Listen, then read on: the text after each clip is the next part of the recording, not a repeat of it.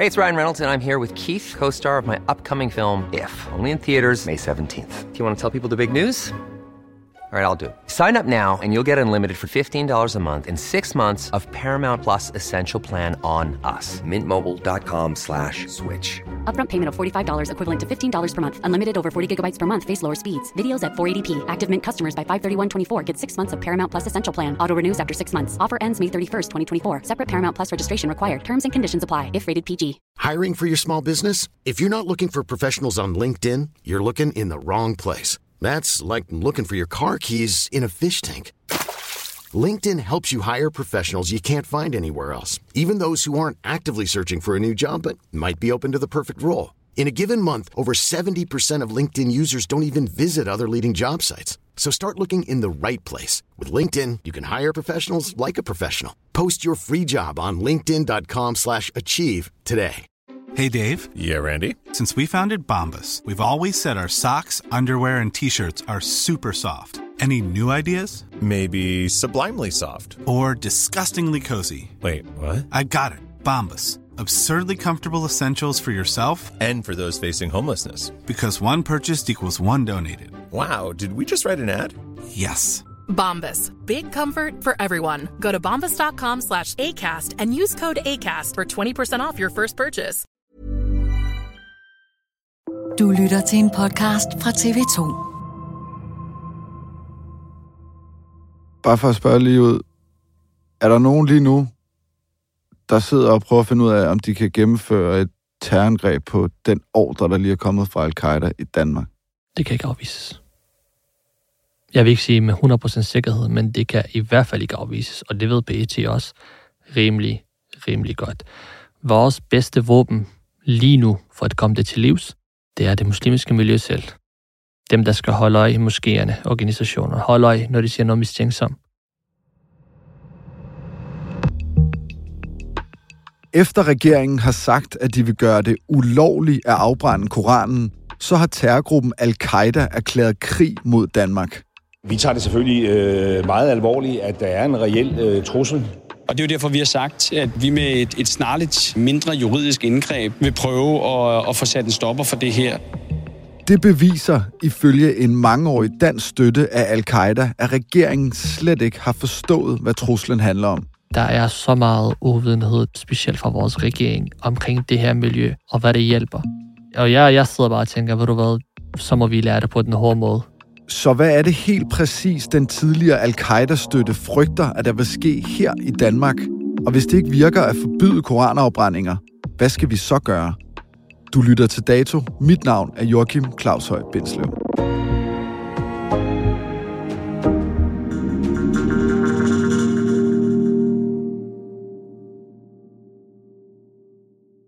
Jakob, hvordan vil du have reageret på den her besked, den her trussel for fire år siden? Jeg tror, jeg ville have reageret som en hver leder i sådan en militant islamistisk gruppe. Vi var jo pro-Al-Qaida, så den er, det er jo til os. Jakub Ali var i mange år frontperson i det militante islamistiske miljø her i landet, som leder af gruppen Kaldet til Islam, der støttede Al-Qaida. Min opgave øh, var at øh, rekruttere og, øh, og radikalisere de unge. Og wallahi, vi skal frygte Allah Azza wa Jal, ja. Fordi wallahi, døden, den har ikke nogen ender. Vi tror præcis på det samme ideologi, som de tror på. Vejen til genoprettelse af et kalifat og øh, generelt verdenssyn. De plejede at sige et ordsprog om mig i, i miljøet. De sagde, hvem end, der får 10 minutter med Jakob, kommer ud som en helt ny person og med langskæg. Som et øh, symbol på, at han bliver, han bliver radikaliseret. Så jeg var god til det, jeg gjorde. Så har jeg været afsted to gange i Syrien for at kæmpe. Og mit største mål øh, var jo altså, at, at dø som martyr.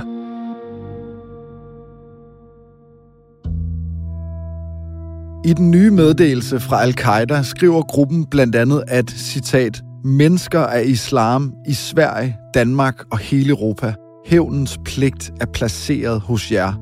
Og lige netop den formulering er meget bekymrende, mener Jacob Ali. Hvad betyder det?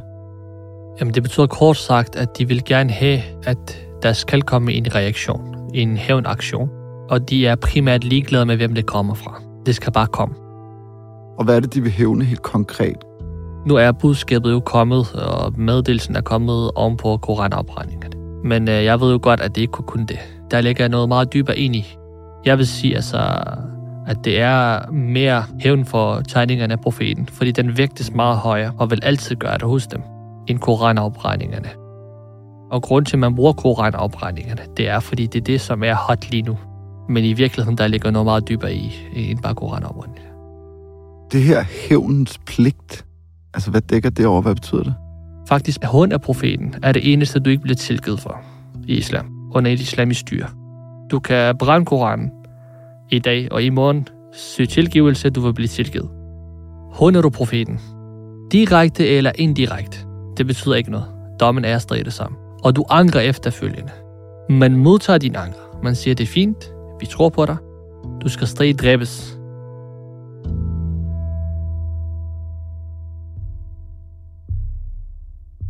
Al-Qaida er en terrorgruppe, der hovedsageligt opererer i muslimske lande som Somalia, Yemen, Irak og Syrien, men de er også repræsenteret her i Vesten. Du kan bedst beskrive det som, øh, at de forstår de islamiske tekster meget bogstaveligt, meget sort-hvidt. Og øh, de er meget, øh, som vi vil beskrive det i dag 2023, meget gammeldags i den måde, de tænker på, og den måde, de praktiserer religionen på.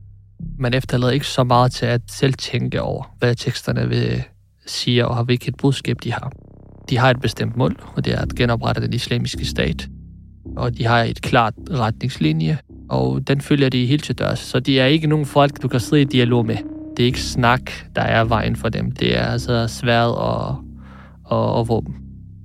Al-Qaida har gennemført en lang række terrorangreb, heriblandt 9-11 i New York, togbomberne i Madrid, bombeangrebene i Londons metro og angrebet på den franske avis Charlie Hebdo i Paris. Det handler om at demonstrere vrede over krænkelsen af profeten Mohammed i et fransk satiremagasin.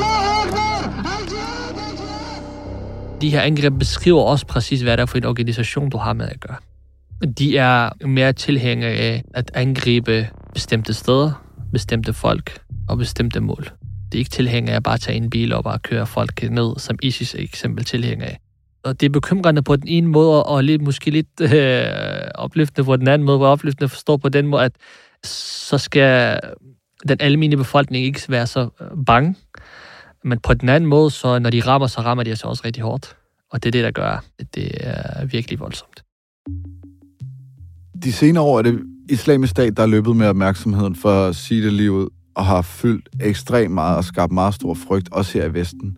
Skal vi overhovedet frygte al-Qaida egentlig? Altså, det er jo efterhånden heldigvis ret mange år siden, at de har er lykkedes med at slå til her i Vesten og slå uskyldige civile ihjel. Vi skal frygte dem. Det vil være for naivt og dumt at, at ikke at gøre det. Vi skal forstå, at al-Qaida nu er en, en, de er i gang med en, en form for genoprejsning.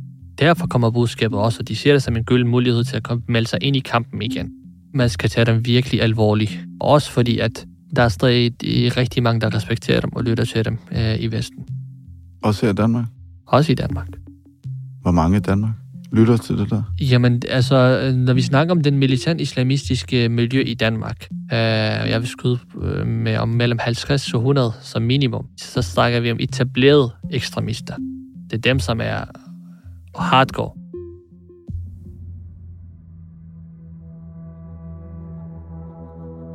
Jakub Ali er opvokset i Irak, og for ham er det særligt et øjeblik, der antænder hadet til Vesten. Han er i sin hjemby Halabja, der er en by i det nordøstlige Irak, som på det her tidspunkt længe har været styret af den militante islamistiske gruppe Ansar al-Islam. Mit had til, til Vesten opstår rigtigt den aften, USA angreb uh, Irak. On my orders, coalition forces have begun striking selected targets of military importance. Jeg har rigtig mange fædre, som er en del af den her militant islamistisk gruppe, som er en, en, en, en trussel, en klar trussel mod de vestlige tropper på irakisk jord. Den samme aften Bagdad blev angrebet, der blev min hjemby også angrebet. Alt ryster under os. Raketterne er jo rigtig voldsomme, og de rammer jo forskellige mål i byen. Så var nogle af dem, der, der blev angrebet, mine, mine familiemedlemmer. Øh, og der døde et par stykker af dem. Det var først for alvor der, at vreden, altså det der med, hvem er I til at komme her og dræbe os? Jakub Ali kommer til Danmark som 12-årig. Han ender som bandemedlem og afsoner flere voldsdomme. Da han er 19 år, forlader han bandemiljøet for at blive medlem af gruppen Kaldet til Islam, som han senere bliver leder for. Hvad er det, du tror på dengang, du er med i Kaldet til Islam? Altså, jeg troede på, at, at øh, den her verden var et fængsel. Og man kommer kun ud af fængslet ved at dø som martyr. Jeg havde intet godt at sige om Vesten. Jeg mente, at Vesten var den store satan, og demokratiet var den store satan. At de skulle bekæmpes med alle midler.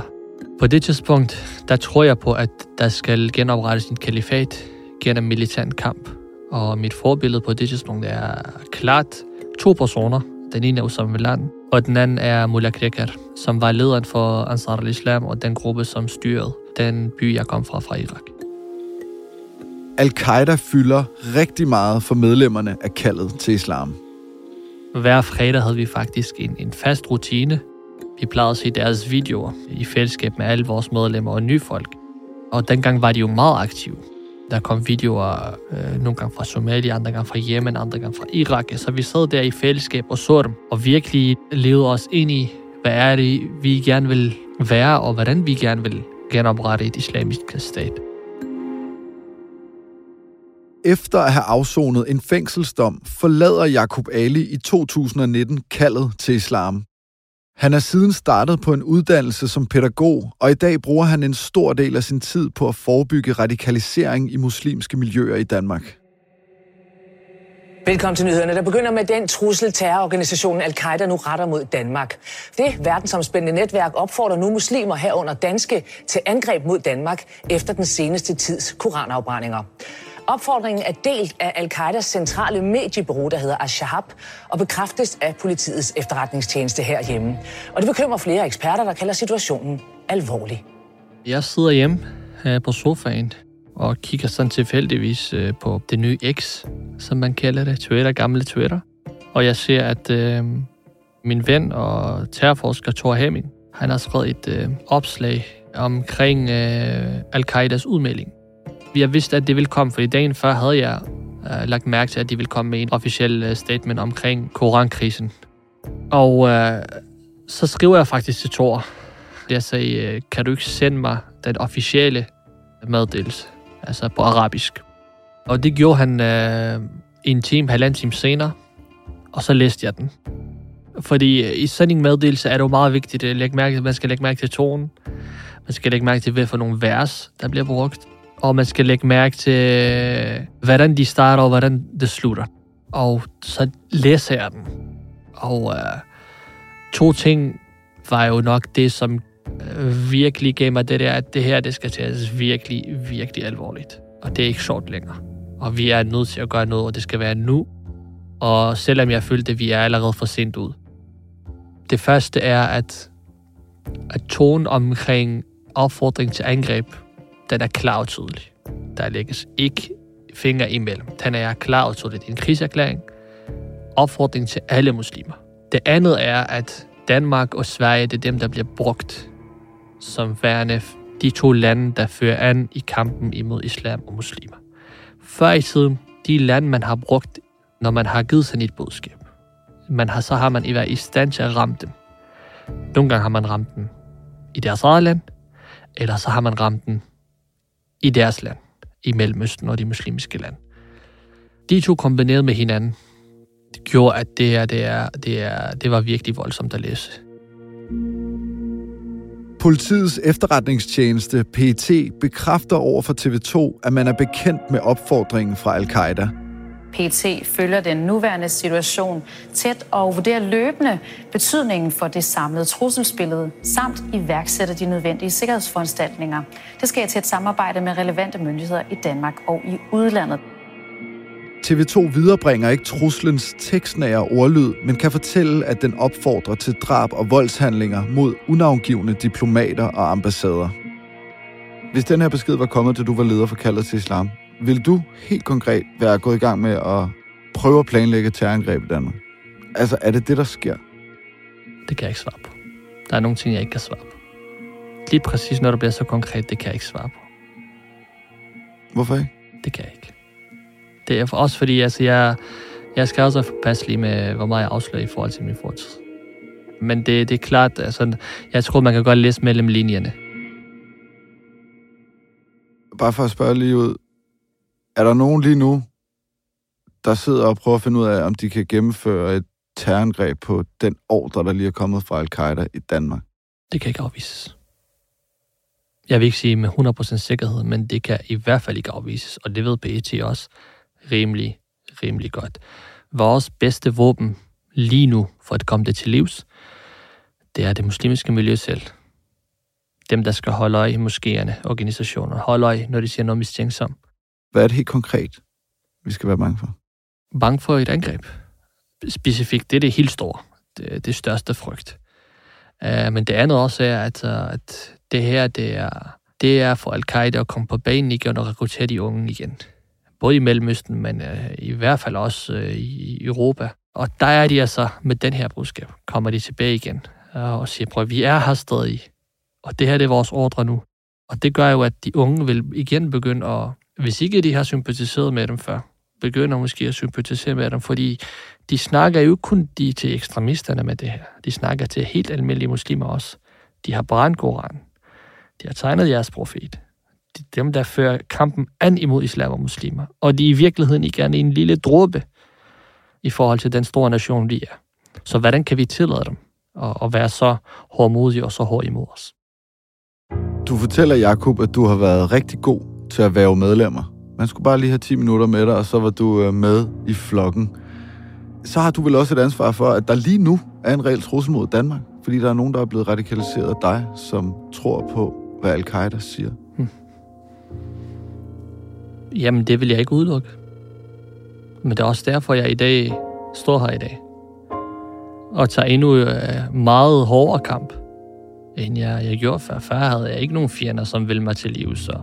Altså der var kun, uh, PT? Eller kun PT, men det, de, de holdt udenfor, de var jo fredelige og kom og hilste, hvis der skulle være noget. Og ja, de fulgte efter mig nærmest overalt og aflyttede og rensagning og så videre, men det, det var jo ikke noget, som jeg følte mig troet af. Og jeg tænkte, mit liv er i far.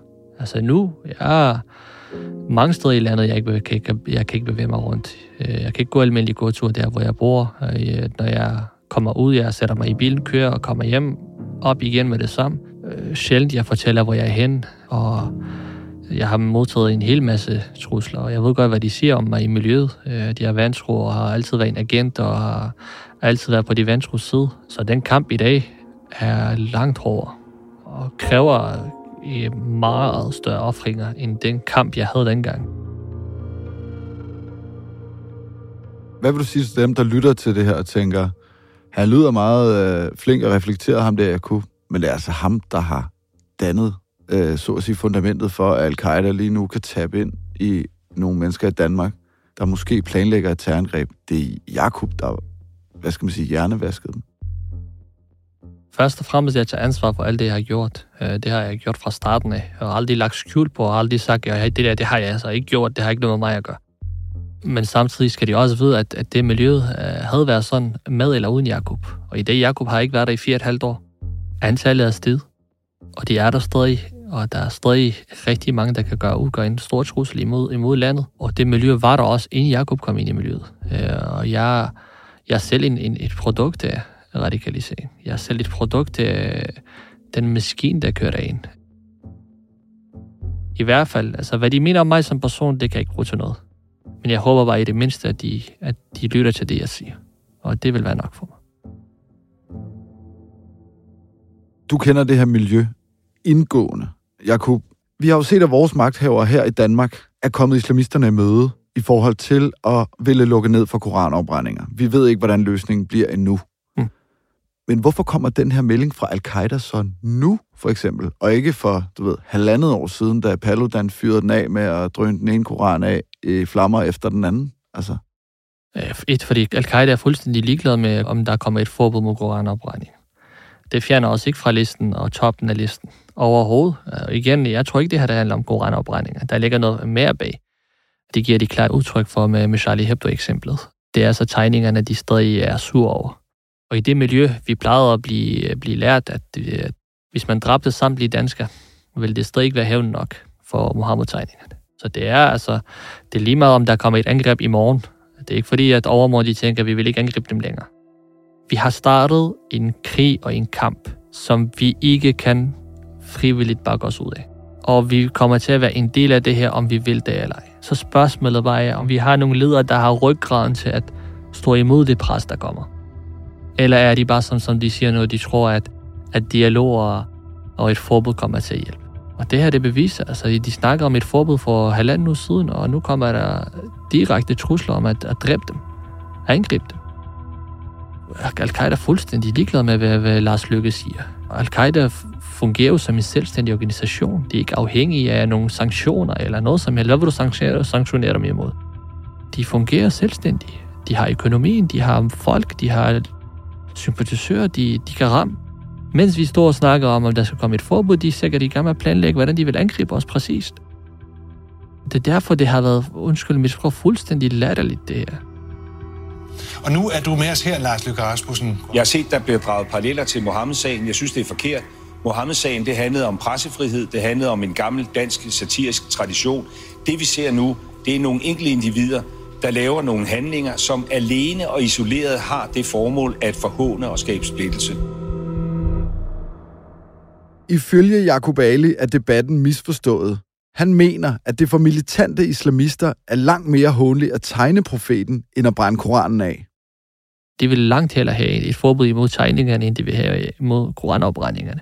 Der er så meget uvidenhed, der er så meget naivitet i det her generelt samfund, specielt fra vores regering, omkring det her miljø, og hvad det hjælper. Og jeg, jeg sidder bare og tænker, ved du hvad, så må vi lære det på den hårde måde. Hvad mener du? Jeg frygter rigtigt, at vi kommer til at lære det på den hårde måde. At vi tror, at et forbud hjælper, vi kommer med et forbud, og så bliver vi angrebet efterfølgende. Når jeg snakker om forbud, så snakker jeg om, hvis det virkelig hjælper, så havde jeg været det første fortæller for forbud. Men jeg ved, det ikke hjælper. Mentaliteten og ideologien hos dem har jo intet med et forbud at gøre. De anser os som værende vantro, og at verden skal overtages, og der skal implementeres sharia over hele verden. Det er det. Den har de, og den vil altid være der. Og så har vi tegnet profeten, Mohammed, og vi har forsvaret det i så mange år. Den kan vi ikke løbe fra. Og vi kan undskylde, og vi kan gøre det ene og det andet. Den der kan vi ikke løbe fra, og vi vil altid være på toppen af deres liste. Danmark har tidligere været under voldsom pres fra den muslimske verden, men her var tilgangen en helt anden. Under Mohammed-krisen i nullerne vælger daværende statsminister Anders Fogh Rasmussen at anlægge en hård kurs over for vreden fra den muslimske verden. Trods hårdt pres står Fogh stejl på ikke at indskrænke ytringsfriheden, og han afviser at undskylde for tegningerne. Så det du siger, det er, vi burde næsten finde drejebogen for Anders Fogh frem i det første år, og bare sige, prøv høre, det er sådan, det er i Danmark. Fat det. Jeg tænker, at jeg skulle sidde og sige, at jeg var enig med Anders Fogh. Selvom man fik også en Irak-krig på basis af en løgn. Men det er det, der fungerer. De her mennesker er jo ikke sådan nogen, der sidder lige så meget der og tænker, altså, okay, hvis du giver dig halv meter, så giver jeg mig også halv meter. Eller i det mindste, hvis du giver dig to meter, jeg giver mig en meter. Sådan er de ikke de har en, en, en mentalitet, der siger, at vi, vi er bedre end jer. Vi fortjener Danmark bedre end jer, fordi Danmark er Guds jord, og vi er Guds frelsebørn. Det er det, mentaliteten er. I kaldet til islam, da vi gjorde alle de her ting, hvordan retfærdiggør vi det over for os selv? Hvordan retfærdiggør vi det at snyde og, og bedrage og lyve? Fordi vi sagde, vi har mere ret til det her, end I har. Det er Gud, der har skabt jorden, det er ikke jer. I har bare taget patent på det, men det betyder ikke noget. Jeres ord betyder intet. Og så retfærdiggør det over for dig selv. Hvad skal Mette Frederiksen, Lars Løkke, Jakob Ellemann gøre så? Dem, der sidder og styrer Danmark? Altså, det handler om at holde fast. Det er det første. Og det handler om også at, at virkelig sætte sig ned. Lave en klar gruppe. Nogle mennesker med autoritet. Nogle mennesker, der kender miljøet godt og står fast ved vores frihedsrettighed, til at gå ud og samle samtlige moskéer og bestyrelser og imamer. til at sidde og snakke om, hvordan vi fælles løser det her problem, uden at vi skal snakke om et forbud. Fordi forbud dræber dialogen. Broen bygges af, at jeg kan have min holdning, du kan have din holdning, og så går vi begge to over broen, uden at vi skal tro hinanden, og vi skal kaste hinanden over broen. Men hvis vi allerede laver et forbud, så er det ikke en bro. Så, siger vi, så, så har vi forstået den her, at du er på din side, jeg er på min side, eller også lader vi lader hinanden være. Det er jo her, parallelsamfundet kommer. Det er jo her, at folk retfærdiggør over for sig selv og lever i parallelsamfundet og siger, at jeg har ikke noget med, med, med systemet, jeg har ikke noget med det danske regering, jeg har ikke noget med danskerne at gøre. Liv for dem selv, de skal bare lade mig være. At vi skal sidde sammen med dem, og med alvor snakke om, hvordan vi, vi kommer ud af det her problem. Uden at vi skal snakke om et forbud. Jeg ved, det ikke har eksisteret, og jeg ved, de er elendige til noget lignende. Fordi det kræver ikke andet en dialog. Der er ikke nogen, der siger, at vi skal alle sammen være enige om et hvert punkt. Men det handler om, at vi skal være enige om, at vi vil Danmark bedst. Og det er det ikke nu. Det er mit råd til Mette, og jeg håber, hun lytter. Jakob Ali, tusind tak skal du have. Selv tak. Dagens afsnit er tilrettelagt af Rikke Romme. Ida Skjærk og Leo Peter Larsen står for lyddesign. Astrid Louise Jensen er redaktør. Og mit navn er Joachim Claus Høj Bindslev.